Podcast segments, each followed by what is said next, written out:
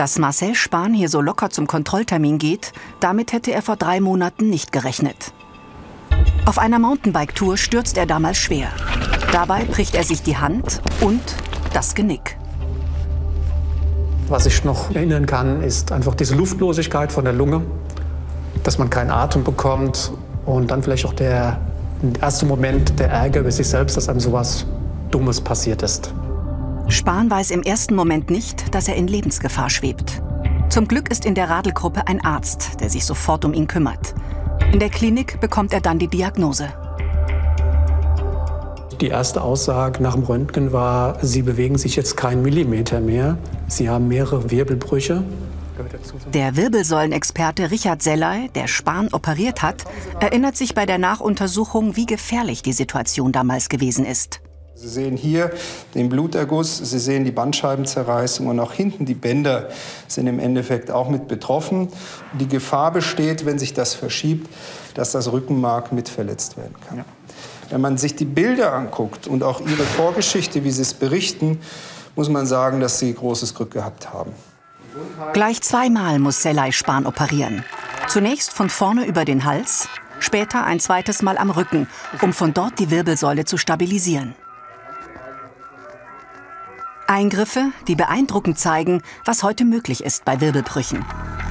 Sellay entfernt zunächst die zertrümmerte Bandscheibe und ersetzt sie durch einen Platzhalter aus Metall, ein sogenannter Cage.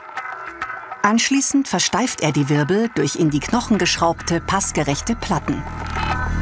Wir wollen ja nicht die Bandscheibe entfernen und zusammenstauchen lassen, weil dann werden die Nervenaustrittsstellen verengt, sondern wir wollen die Höhe halten. Deswegen kommt ein Platzhalter rein und die Stabilisierung mit der Platte. Dann nehmen sich die Ärzte Spahns linke Hand vor. Um den Bruch zu stabilisieren, schieben sie zwei dünne Drähte in den Röhrenknochen des kleinen Fingers. Implantate aus Titan, eine minimalinvasive OP der Wirbelsäule. Die Hightech-Medizin von heute hat Marcel Spahn vor dem Rollstuhl bewahrt. Das aber ist noch nicht lange möglich. Bis weit ins 19. Jahrhundert können Ärzte gebrochene Knochen nur mit Hilfe von Schlingen und Streckapparaten einrichten und die Gliedmaßen dann mit in Speisestärke getränkten Bandagen und Schienen stabilisieren. Oft klappt das aber nur schlecht. Knochen wachsen schief zusammen.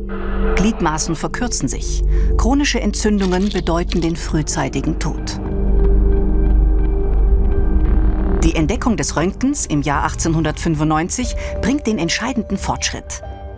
Von nun an sind genaue Diagnosen und die Überprüfung der Eingriffe möglich. Erleichtert werden die Eingriffe auch durch immer bessere Schmerz- und Narkosemittel. Die Ärzte fangen an, mit externen Fixateuren zu experimentieren. Das sind Außenschienen, die mit den Knochen verschraubt sind.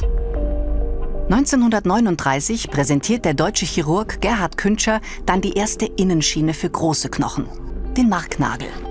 Diese Technik ist der entscheidende Impuls für zukünftige Fortschritte. Was sich vor allem entwickelt hat, sind Implantatneuerungen, Zugangswege, immer mehr minimalinvasivere Zugänge. So wie bei Marcel Spahns Wirbelknochenoperationen. Die kleinen Narben sind bei ihm gut verheilt. Das muss nicht immer so sein.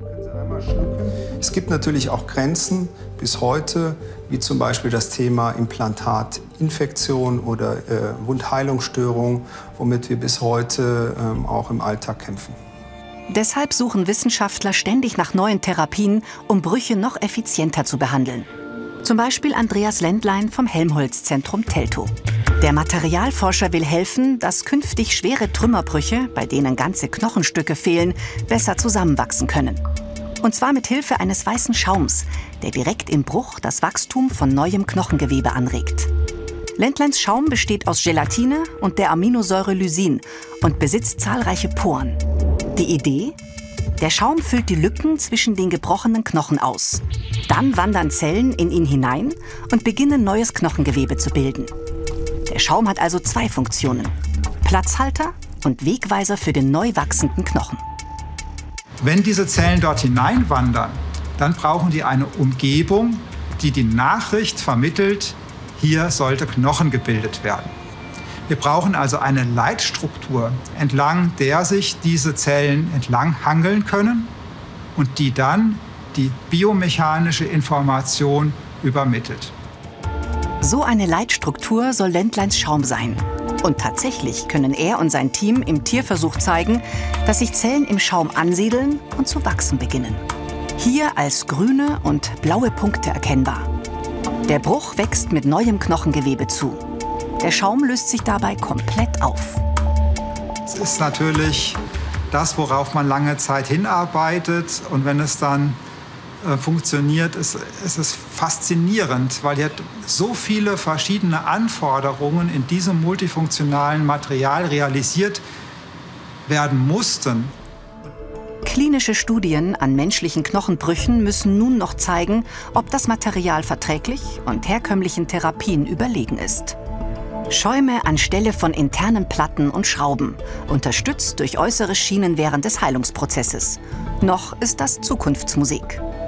Bei Marcel Spahn werden die Platten dauerhaft drin bleiben.